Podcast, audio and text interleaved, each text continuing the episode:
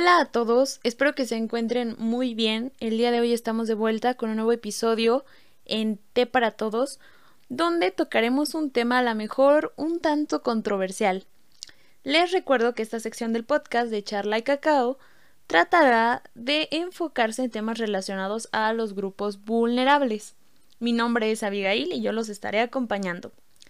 Como pueden ver en el título del podcast, el episodio de hoy se titula Mujeres como grupo vulnerable. Eh, recordando un poco datos que compartí con ustedes en el episodio pasado, según la CNDH México, las mujeres forman parte de los grupos vulnerables en México, ya que debido a determinadas condiciones o características son más vulnerables a que sus derechos humanos sean violados. Y antes de comenzar a conceptualizar o a compartirles datos que nos van a servir o que nos pueden servir mucho en el futuro, quisiera comenzar a tocar algunos temas cercanos a mí. Primero quisiera comentarles una anécdota que me motiva a compartir lo que van a escuchar. Y segundo, em, comentarios que he visto en redes sociales que puede que no tengan un peso muy importante dentro de la investigación científica, pero creo que sí nos ayudan mucho a comprender el panorama en el que nos encontramos. Eh, comenzando con la anécdota, el año pasado tuve la oportunidad de ir al Museo de Memoria y Tolerancia en la Ciudad de México.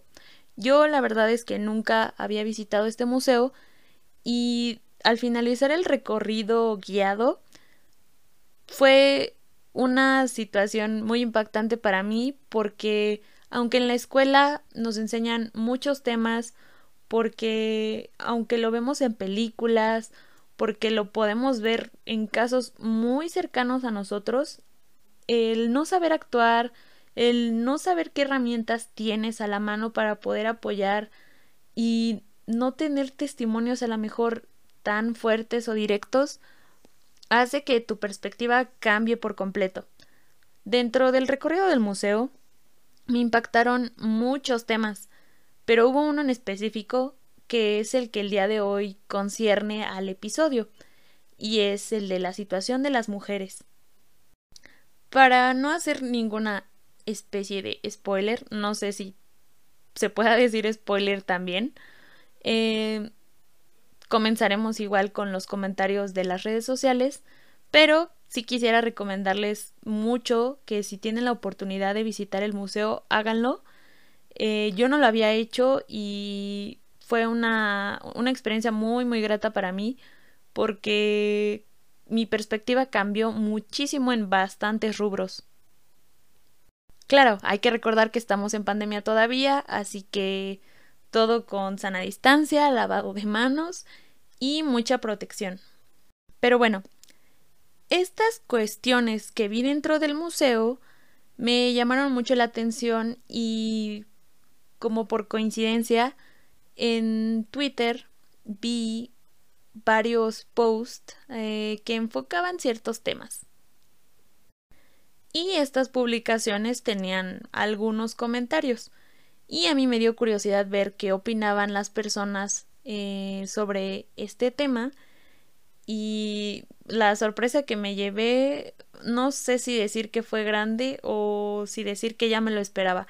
Pero bueno, Resulta que la semana pasada en Twitter publicaron la noticia del caso de una mujer que tuvo que renunciar a su cargo porque estaba sufriendo de acoso por parte de sus compañeros.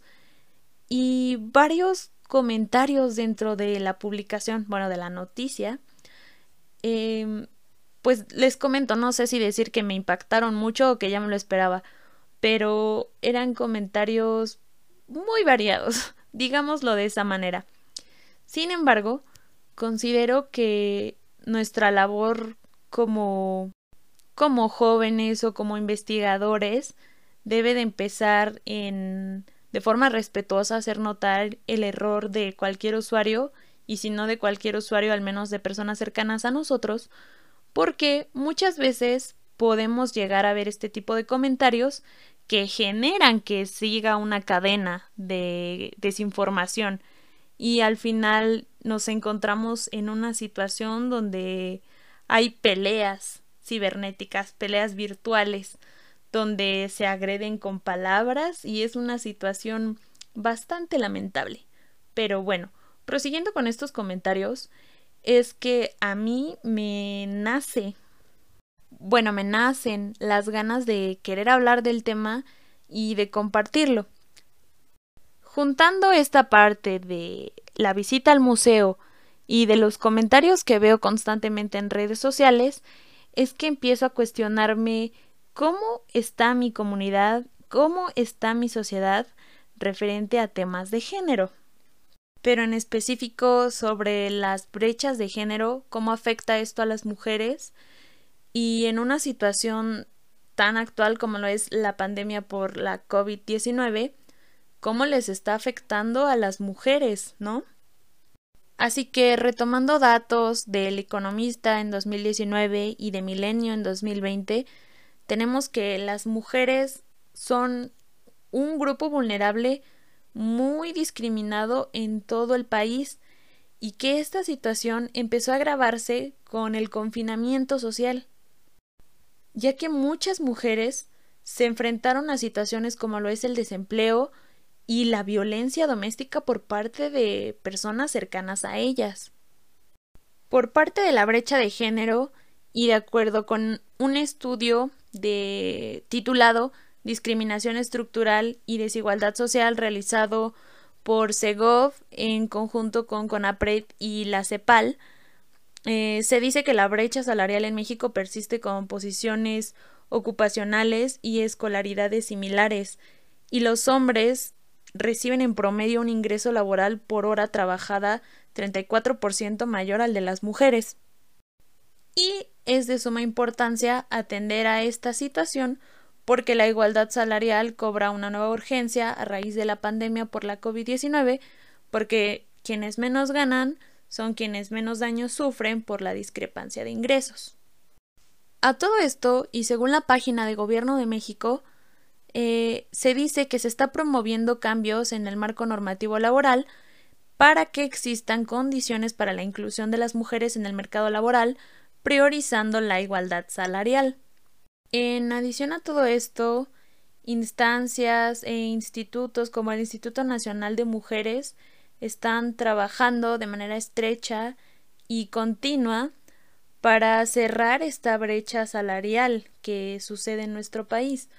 Pero ahora surge un nuevo cuestionamiento que me gustaría que todos pensáramos en él. Me parece perfecto que las instancias correspondientes estén trabajando para atender a este problema, pero ¿qué podemos hacer nosotros desde nuestra comunidad para que este tema no siga siendo tan latente?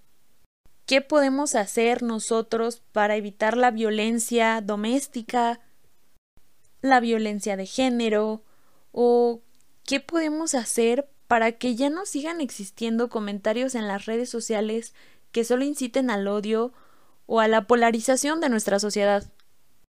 Considero pertinente que como jóvenes, como futuros profesionistas, como estudiantes o como egresados, como personas con conciencia de clase, o simplemente personas que cuenten con herramientas útiles y necesarias, las pongamos en marcha y ayudemos a aquellos que más lo necesitan.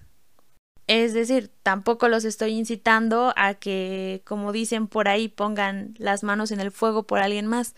Sin embargo, creo que mucho podemos ayudar em, tratando de romper estas cadenas de desinformación.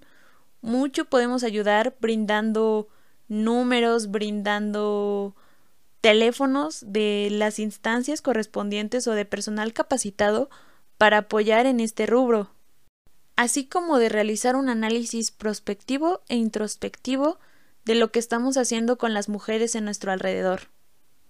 Para el episodio de hoy no quise tocar todos los temas que vuelven a las mujeres un grupo vulnerable, porque en los próximos episodios le daremos seguimiento a este tema. Pero cosas que lamentablemente pueden ser tan cotidianas como marcar la desigualdad laboral o académica que existe entre hombres y mujeres, marcar esta situación de privilegio sobre el género masculino es un tema que debe de preocuparnos a todos. A mí personalmente no me gusta compartir esta frase como de concientización que muchas personas aplican, que es como de piensa en tu mamá, piensa en tu hermana.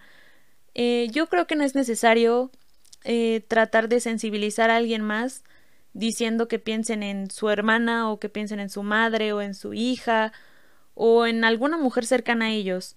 Yo creo que deberíamos de pensar, a lo mejor aunque suene un poco egoísta, en nosotros mismos, hay que tratar de ser empáticos. ¿Qué sentiríamos o qué haríamos o qué nos pasaría si nosotros nos encontráramos en esa situación?